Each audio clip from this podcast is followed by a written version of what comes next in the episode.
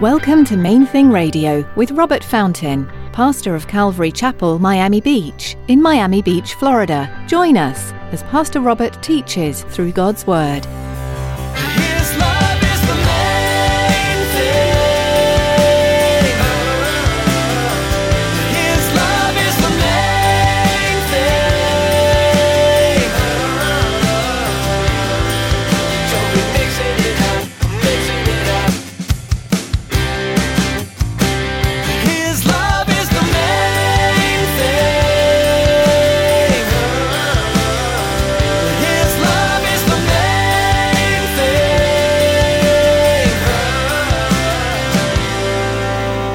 At peace among yourselves.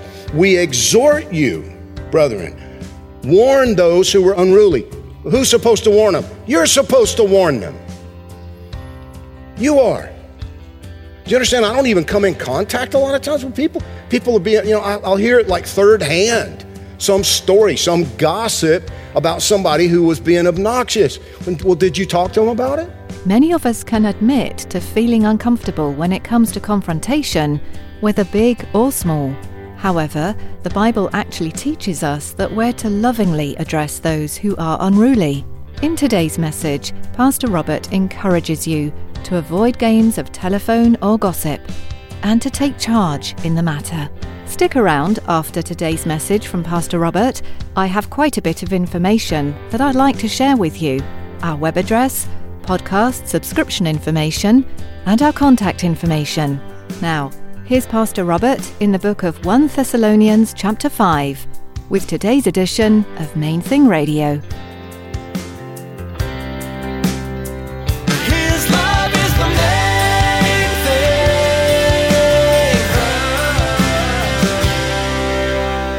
Now, there are several exhortations given to us here that are going to help us to be prepared for the arrival of the bridegroom, for the return of the Lord Jesus. Verse, verse 6 tells us, Let us not sleep as others do, but let us watch and be sober. Do you understand what he's saying? There's no room for complacency. There's no room for, for complacency. There's no room to be distracted. Don't be dozing off, right? We're getting close to the return, so we need to be ready. We need to be serious about diligently serving Jesus and not ourselves. Serving Jesus and, and not our desires for pleasure, not our desires for whatever. He's like, be focused. You got a mission to complete, and you, and you don't know how much time you got left. You need to be ready. You need to be prepared to greet the bridegroom. Verse 11, therefore comfort each other and edify one another, just as you also are doing. I love the fact that he says, guys, you're doing this, but don't let up. Don't let up. Not for a second, don't let up. Comfort each other, edify one another. Your involvement in his church is supposed to be others centered, not self centered. Now, listen, this is a major problem in our, in our churches today. Major problem. You know how I know? Every complaint I hear, every ob- observation, every criticism is without fail, it's self centered. Without fail. People complain about the children's ministry. People complain about the songs. People complain about the sermon. People complain about parking. People complain about everything to do with their own unmet expectations. And people rarely complain about the lack of opportunity to serve in the children's ministry, change diapers, or serve as a parking attendant, or, you know, what, yada, yada, yada. Years ago, there was a young mom who attended Calvary Chapel, on Miami Beach, and, and she was kind of quiet and kept to herself. And God put it on my heart to ask her to do something a little different. It was just a, it was a clear thing for me. And I rarely do this, but I, I went to her and I, and I asked her to, to start coming to church with the mindset of a hostess. And I didn't know how she was going to react because she was really quiet. She didn't talk to people very much. I thought she was like super shy and timid, you know. You know what I found out? That wasn't the case at all. Not at all. I was amazed at the change I saw. She began approaching strangers at every single service. getting to know them, praying for them, working to, to, to make them feel loved. And that's what the Bible is talking about here. Don't come to church primarily to be comforted and built up. Come to church to comfort and build up. It's a matter, you know, I've told you this story before. I used to, when, when our kids were real small, and I was working, gosh, I don't know, 50 or 60 hours outside the church trying to feed the family.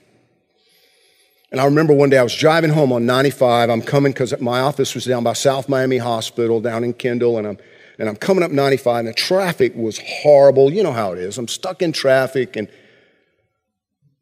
crying out to God. So stressed out, stressed out about work, stressed out about the church, stressed out about what I know I'm going home to, because David was so hyperactive as a toddler. Kid was out of control. Wouldn't go to sleep at night. And as I'm driving home and, and thinking, you know, I just, I just want to get home and eat something and, and relax. And, and I realized, okay, completely unrealistic expectation. That ain't going to happen.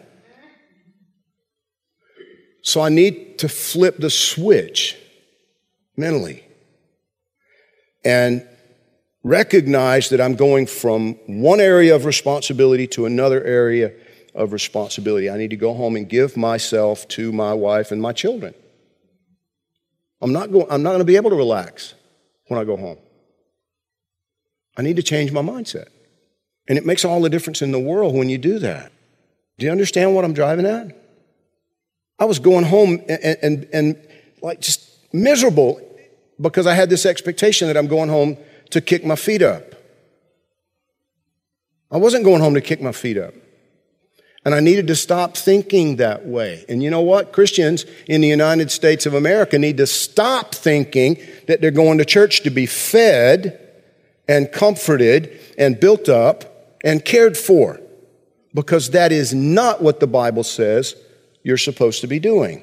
You're supposed to be going to church as Christians, focused on feeding others, comforting others, building others up, caring for other people. How do I know? Because that's what he said right here. We urge you, brethren, recognize those who labor among you who are over you in the Lord and admonish you and esteem them very highly in love for the work's sake. Be at peace among yourselves. We exhort you, brethren, warn those who are unruly. Who's supposed to warn them? You're supposed to warn them. You are.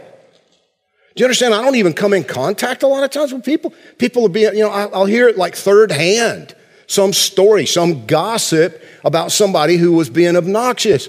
Well, did you talk to them about it? Well, no, I'm telling you. Well, thank you. What am I supposed to do? Go and tell me Smith told me that you were being a total jerk last week. That doesn't work. No, you warn those who are being unruly for their sake.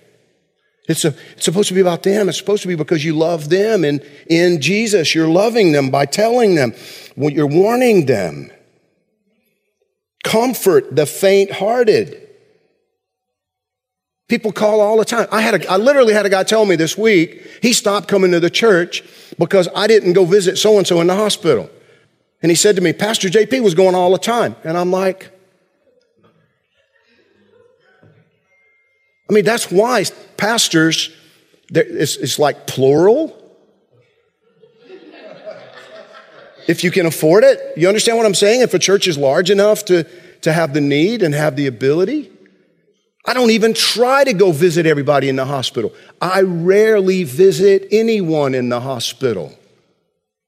I send Pastor JP as my representative. Do you understand? That's how it works. Now, and, and I don't want you to misunderstand. It's not because I think I'm somehow now, you know, too important to go to the hospital. I can't do everything. Right now, I mean, if you were in the hospital and I'm coughing and sneezing, would you want me to come visit? No. It's like I'm already sick. Don't bring me what you got. We share the load. Elizabeth goes, my wife goes, Erica goes, JP goes, Matt goes. Matt's wife Karen goes, Pastor JP goes, Heather goes. Do you understand? I don't go. Most of the time, not anymore. Just like I've almost completely stopped doing premarital counseling. I can't do everything. Going to the hospital, I don't mind. I, I, you, don't, you just don't even know how much time I've spent in hospitals over the last 20 years as a chaplain or in my business, in my work before. I don't mind that. His love is the main thing. His love is the main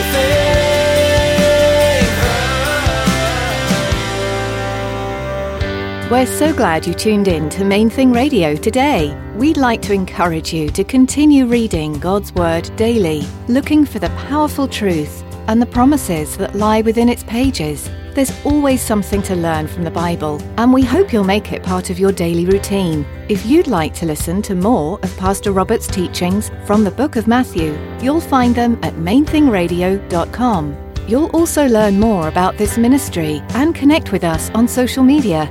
We also encourage you to subscribe to our podcast. Here's David to tell you more. Life these days moves fast. From one appointment to the next, most of us race through our days at blinding speed. But there's always a moment to pause. Those in between times are great opportunities to connect with God. Subscribe to the Main Thing Radio podcast to enjoy messages like you heard today, anytime, anywhere. Simply go to mainthingradio.com and click on the podcast button. Thanks, David. We also want to invite you to join us for worship this weekend. Come visit Calvary Miami Beach on Sunday for worship and Bible study, or join us online as we live stream. You'll be able to find out all you need to know by clicking on Calvary Miami Beach under About at our website. Again, that's mainthingradio.com. That's all we have time for today. Join Pastor Robert next time, right here on Main Thing Radio.